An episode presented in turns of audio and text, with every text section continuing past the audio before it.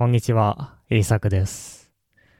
このポッドキャストでは、日本語を勉強している人が、日本語で考えられるように、いろいろなトピックについて話します。では今日も日本語で考えていきましょう。今日のトピックは、アニメの日本語は不自然です。アニメの日本語は普通の会話と違うという話を時々聞きます。だからアニメでは日本語を勉強しない方がいいと思っている人もいますね。ちなみに私はアニメの話し方は普通だと思っています。確かに特徴的な話し方をするキャラクターもいますが、それは結構レアなケースです。大抵は普通の日本語を話します。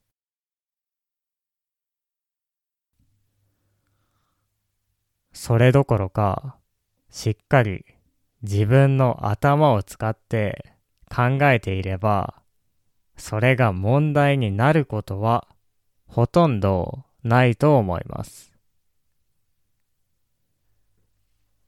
アニメで日本語を勉強しても大丈夫です。では、なぜ大丈夫なのか説明しましょ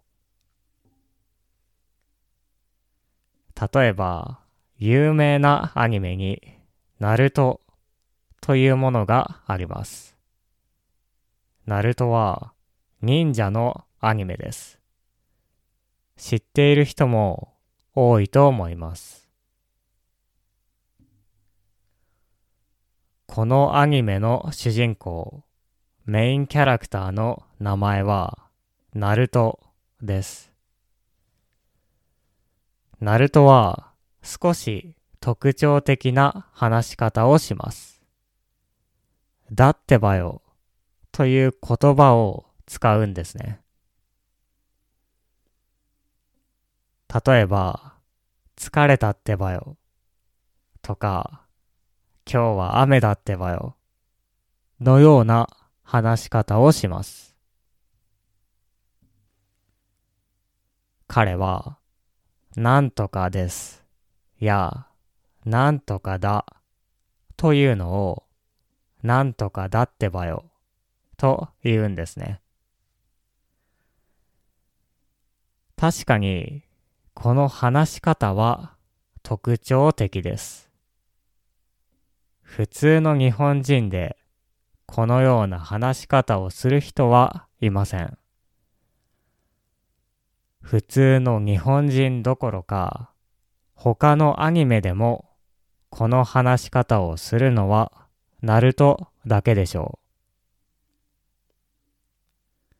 う。もし、他に、このような話し方をしているキャラクターがいたら、それは多分、ナルトの真似をしていると思います。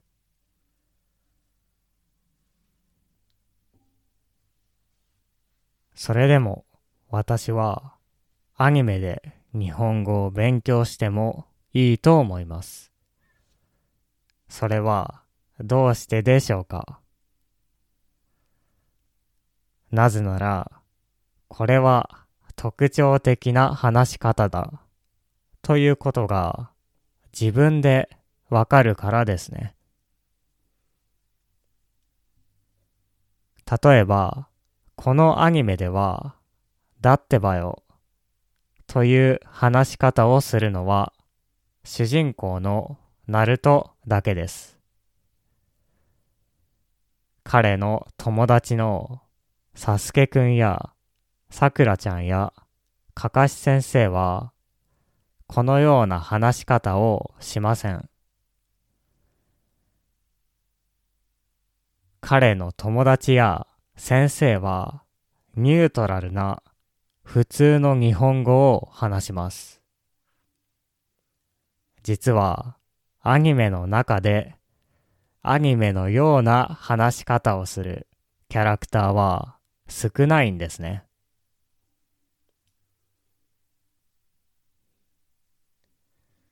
そうすると、あなたはこう考えることができます。だってばよは、ナルトしか話してない。もしかしたら、これは特別な話し方なのかもしれない。それがわかると、自分では使わないことができますね。これは、ナルトの言葉だ。ということがわかります。それがわかれば大丈夫ですね。つまり、考えればいいのです。このように考えることは、多くのインプットを良くします。むしろアニメはそういった特別な話し方を勉強する役に立つでしょう。普通の人を見ても、その人がいい話し方をしているのか、悪い話し方をしているのかがわかりませんね。でも、アニメならわかります。不良のキャラクターが悪い話し方をしていたり、頭がいいキャラクターがいい話し方をしていたり、優しいキャラクターが優しい話し方をしています。そうすると、話し方とキャラクターをイメージすることができるようになります。これはとてもいいことです。サスケくんのようにかっこいい人はどのように話すだろう。さくらちゃんのような女の子はどのように話すだろう。かかし先生のようにいつも眠そうな人はどのように話すだろう。このようなことがわかります。これは日本語でとても大切なことです。なぜなら日本語は人によって話し方が違うからです。もし特徴的な話し方をしていても、日本語の文法は正しいです。疲れたってばよは疲れたですし、今日は雨だってばよは今日は雨だです。この文法は普通の日本語と同じです。普通の会話で使える話し方も学ぶことができます。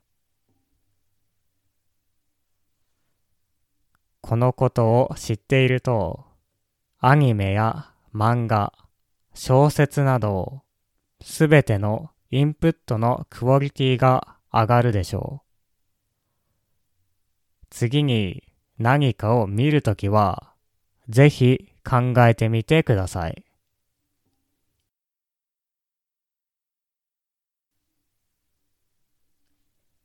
はい。